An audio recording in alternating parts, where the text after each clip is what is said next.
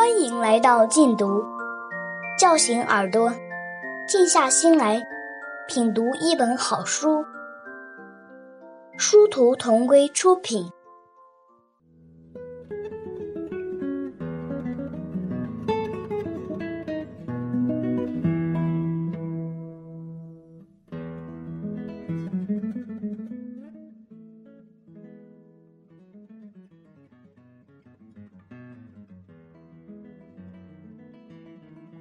蓝色的海豚岛，美国斯奥台尔著，富定邦译，一部情节跌宕的女孩版《鲁滨逊漂流记》。第四章：种族间的战争。阿留申人是在一个阴天离开的。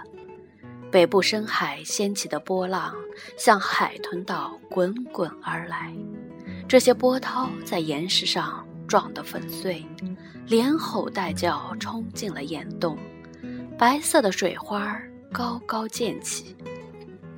天黑以前，肯定有一场暴风雨。破晓后不久，阿留申人撤掉了皮帐篷，把他们抬到海滩上去。奥罗夫船长没有拿东西偿付我父亲应得的海獭皮。猎人们捆起帐篷的消息传来，部落里所有人都离开村子，急急忙忙朝珊瑚湾奔去。男人们手拿武器走在前头，妇女们紧紧跟上。男人们走下通向海湾的小路，妇女们却隐藏在峭壁上的灌木丛中。我和乌拉帕一起来到很远的峡角，也就是猎人们刚来时我曾经隐藏的地方。当时正在退潮，岩石和狭窄的海滩上到处是一捆捆海獭毛皮。一半猎人已经上船，其余的正在趟水把毛皮扔上小船。阿留申人一边干活儿一边笑闹。仿佛他们离开海豚岛十分高兴。我父亲正在同奥罗夫船长谈话。由于猎人们的吵闹声，我听不见他们的谈话。但是根据我父亲摇头的方式来看，我知道他一定很不高兴。他生气了，乌拉帕小声地说。还没生气，我说。生气的话，他要拉耳朵的。正在打造独木舟的人也已经停手，留神看着我父亲和奥洛夫船长。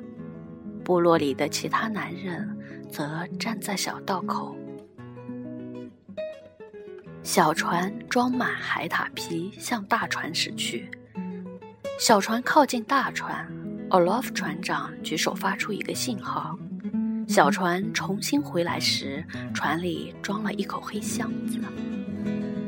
两个猎人把它抬到海滩上来。奥洛夫船长揭开箱盖，抽出几个项圈。当时天空几乎不透光线，可是当他来回摆动项圈时，圈上的小珠子仍然在闪闪发光。我旁边的乌拉帕激动地屏住了呼吸，我也能听到藏在灌木丛里的妇女们正在高声喝彩。可是我父亲把头摇了摇，在箱子面前背过身去。这时，喝彩声戛然而止，而留神人站在那里沉默不语。我们的人离开了小道口，向前移动了几步。站在那里看我父亲的眼色行事。一张海獭皮换一串珠子，这种交易我们不干。我父亲说：“一串珠子再加一个铁标枪头。”奥罗夫船长举起两根手指头说：“这个箱子不可能装那么多。”我父亲回答说。船上还有几口箱子，俄国人说：“那么把他们都搬上岸来。”我父亲说：“船上有一百零五包海獭毛皮，海湾这里还有十五包，你还得拿出三口这样大小的箱子。”奥罗夫船长对他手下的阿留申人说了些我听不懂的话，不过话的意思很快就清楚了。小海湾里还有许多猎人，他的话音刚落，他们就动手把海獭皮往小船上搬。我身旁的乌拉帕一直在气喘吁吁。你看他会给我们另外几口箱子吗？他低声地说。我不相信他。他把毛皮弄上大船，说不定就会离开，十有八九是这样。猎人们需走过我父亲面前才能上小船。当第一个人向他走近，他就上前去拦住去路。其余的毛皮说什么也得留下。他面对奥罗夫船长说。把箱子送来才能拿走。俄国人直直地挺起身子，直指正在朝岛上吹来的云朵。我要在暴风雨到来以前把货装好，他说。给我们另外几口箱子，之后我会用我们的独木舟帮你装货。我父亲回答说：“奥洛夫船长不吭声。”他的眼睛在朝海湾周围慢慢扫视，他看了看我们站在十几步开外岩石峡角上的人，他又打量一下峭壁上的人，这才把眼光收回来看我父亲。这时，他又对手下的阿留申人讲了几句话。我不知道谁先动手，是我父亲先举手阻拦猎人。还是那个背包的猎人先往前冲，把我父亲推在一边。这些都突如其来，我简直分不清楚。我蹦了起来，乌拉帕尖声大叫，峭壁四周也响起一阵喊声。与此同时，我只见礁石上有一个人躺了下来，那是我父亲，满脸鲜血。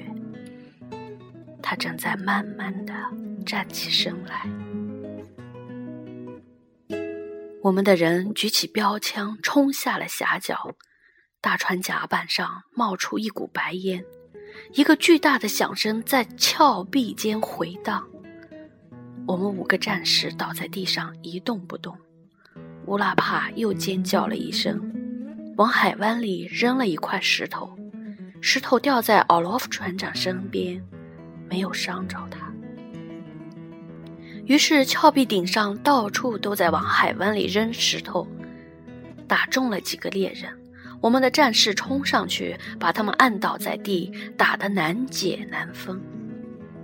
我和乌拉帕站在峭壁上看着他们，不知如何是好，只怕扔出手里的石头会伤着我们自己的人。阿留申人扔下海獭包，从腰间拔出了刀子。我们的战士也向他们冲了上去，于是两边的人在海滩上轮番的杀来杀去。有些人倒在沙子上，又爬起来重新厮杀；还有一些人倒下去了，再也没有爬起来。我父亲就是其中之一。有好一阵子，我们似乎将要赢得这场战斗。可是战斗一开始，就划回大船的奥洛夫船长又带回来许多阿留申人。我们的战士被迫退到峭壁上，剩下的人已经不多，但他们还在小路口继续战斗，不愿后退。这时风刮了起来。奥罗夫船长和阿留申人忽然掉头向小船奔去，我们的人没有去追赶。猎人们上了大船，扬起了红帆，大船在海湾的两块礁石之间开始慢慢移动。大船消失以前，甲板上又升起一股白烟。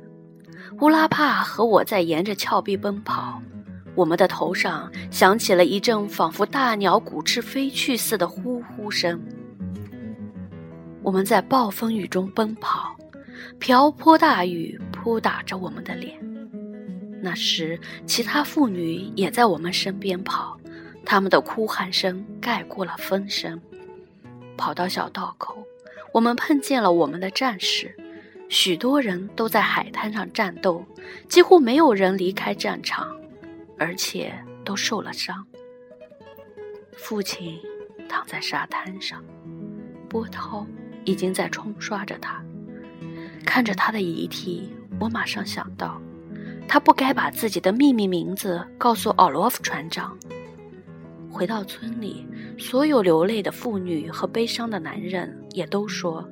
由于他说出了自己的真实姓名，大大削弱了他的力量，以致在同阿留申人和卑鄙的俄国人的战斗中，没能活着回来。